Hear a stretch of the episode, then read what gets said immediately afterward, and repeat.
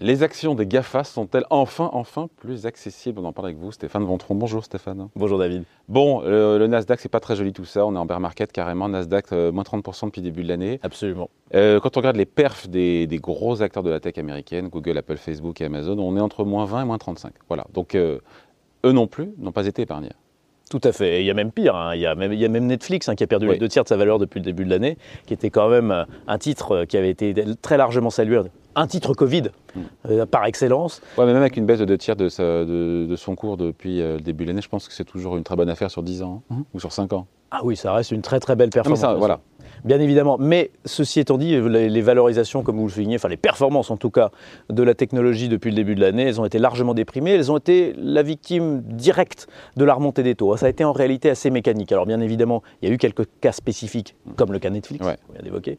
Mais globalement, sur l'ensemble du segment, ça a été vraiment un arbitrage de style, c'est-à-dire que les investisseurs ont très largement considéré que nous changions d'air, qu'on était revenu dans un monde plus inflationniste, qui appelait des remontées de taux légitimes, c'est ce que l'on voit depuis la fin de l'année dernière et surtout depuis cette année.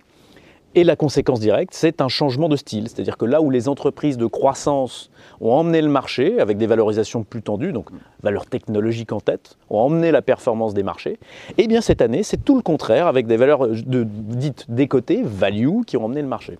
Après, pour le commun des mortels, il se dit, attendez, mais euh, les taux d'intérêt remontent, ok, en quoi est-ce que Google, Amazon, Apple et Facebook euh, ou d'autres, pourquoi le, leur cours devrait baisser parce que les taux d'intérêt remontent ? Parce que c'est une mé- mécanique financière en réalité, c'est-à-dire plus les entreprises offrent de croissance, plus on va modéliser cette croissance sur une valeur future. Tout notre, tout notre instrument, en fait tout notre métier en tant que gérant financier, c'est de modéliser des flux de trésorerie futurs. Ces flux de trésorerie futurs, comme pour des marchés obligataires, comme pour tout flux de trésorerie, sont sensibles à l'évolution des taux. Et donc, en moyenne, plus les taux remontent, plus les valorisations doivent être faibles. Et donc, c'est une des raisons pour lesquelles on se dit, bah, dans un marché où les taux remontent, je vais préférer, en moyenne, des valorisations déprimées, des valeurs plus décotées, qui ont des multiples de valorisation plus faibles, parce que je suis moins sensible à une remontée des taux. Mmh. Est-ce qu'on peut dire que... Alors, bon, je peut-être vais un peu fort. Est-ce que les GAFA sont bradés? Ce qui est vrai, c'est que euh, leur valo... leur valorisation était largement stratosphérique pendant très longtemps. J'ai regardé, quand on regarde aujourd'hui les price earning ratio, les ratios cours sur bénéfice sur beaucoup de boîtes, euh, encore une fois, sur les GAFA, on est en gros moins de vingt fois les résultats. Tout à fait. Pardon, moins de vingt fois pour, pour des GAFA. C'est correct, non ? Bah, c'est plutôt très raisonnable en réalité. Hein. Surtout, on parle d'entreprises, alors pas pour toutes, mais celles qui nous intéressent en premier lieu sont celles qui génèrent du cash et qui sont rentables. Et il y en a quand même beaucoup. Hein. On peut penser à Apple, on peut penser à Alphabet, hein, Google. Euh, ce sont des entreprises qui ont des taux de marge de l'ordre de trente pour cent. C'est absolument colossal. Hein. Donc c'est de la croissance rentable qui génère beaucoup de cash. Et d'ailleurs, des entreprises qui, je l'indique, ont beaucoup de cash au bilan. Hein. Ça, c'est souvent aussi un élément qui est sous-estimé par le marché, qui va justement apprécier les valeurs financières parce que quand les taux remontent, on se dit les valeurs financières vont générer plus de marge, plus de résultats, ce qui est juste. Ouais. Mais en revanche, en négligeant totalement le fait que les treize premières valeurs du Nasdaq ont plus de mille milliards de dollars au bilan. Ouais. Donc on se dit quoi? Alors il y a cette résilience, encore une fois, des résultats des GAFA, résilience au global d'ailleurs, même avec le ralentissement. Pour l'instant, il n'y a pas eu de, il n'y a pas eu de pète, il n'y a pas eu de, de mauvaise surprise, non? Et précisément, parce que, en fait, quand on est sur cette valeur de croissance, alors, il y a une dimension sur, le, sur les valeurs technologiques, il y a plusieurs mondes. Hein. Il y a les semi-conducteurs qui sont des typologies plus cycliques, hein, quelque part, parce qu'en deuxième, euh, deuxième rideau de la chaîne de valeur, et en revanche, il y a des, il y a des valeurs, bah justement, qu'on évoquait à l'instant, hein, comme ça peut être le cas d'Alphabet, dans une certaine mesure, sur certains de ces modèles, qui ont des cycles de valeurs qui sont, et de croissance qui sont assez autonomes, qui sont beaucoup moins cycliques, et donc sur lesquels, quelque part, un ralentissement bah, va nous amener à préférer ce type de valeur pour sa résilience. C'est-à-dire que, certes, ce sont des entreprises qui vont croître moins vite, quand l'économie est moins bien orientée, mais qui vont continuer à croître. Là où des entreprises plus cycliques vont, elles, avoir des chocs très forts sur leurs résultats. On peut voir ça comme une opportunité ou pas? Parce que tout le monde en voulait, tout le monde s'arrachait les, les GAFA quand ça valait trente, quarante, quarante-cinq fois les bénéfices.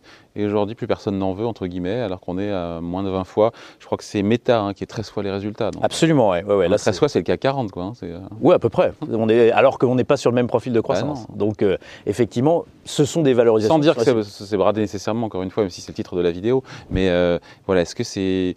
il y a une opportunité? Est-ce que c'est voilà, est-ce que ça a été peut-être trop massacré? Est-ce que c'est juste un juste retour des choses aussi? Ce qui est certain, c'est que ce sont des valorisations qui sont historiques. C'est-à-dire que là, il y a un double effet en plus pour cette année. C'est-à-dire que ce sont des valeurs en deux mille vingt-deux qui vont continuer à afficher une forte croissance bénéficiaire, alors même que leur cours a largement baissé. Donc ça veut dire que si on, on parlait tout à l'heure du Nasdaq qui est à moins trente, mais en termes de valorisation, la valorisation du Nasdaq a baissé de l'ordre de quarante pour cent, ouais. puisqu'elles vont, elles vont continuer à croître, ces entreprises. Donc effectivement, en l'espace de neuf mois, on a eu un niveau de décote qui s'est opéré sur, sur ces entreprises qui est très intéressant.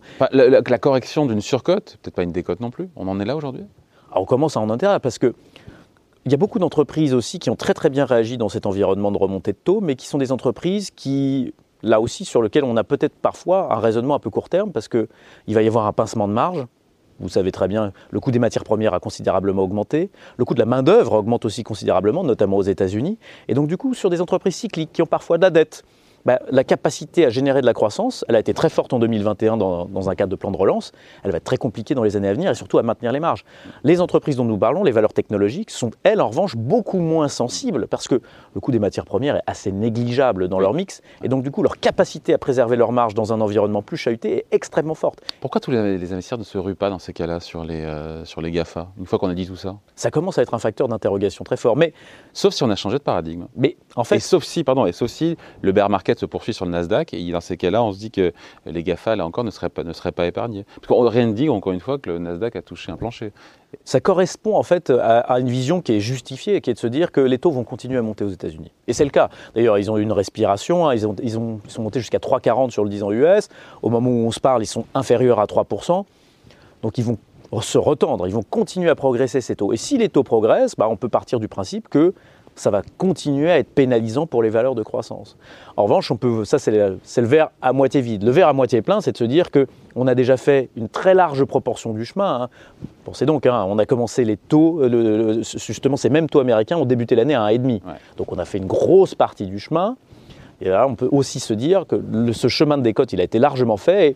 Est-ce que c'est le meilleur moment pour acheter ces valeurs technologiques? C'est très difficile de répondre oui. à cette question, oui. mais le mieux est l'ennemi du bien. Et donc je dirais que de ce point de vue-là, acheter dans des bonnes conditions, ça peut suffire à faire de très bonnes affaires en bourse. Voilà, puis le pire n'est jamais certain. Absolument. Merci beaucoup. Analyse et points de vue signés Stéphane Ventron pour J P Morgan Asset Management. Salut. Merci David.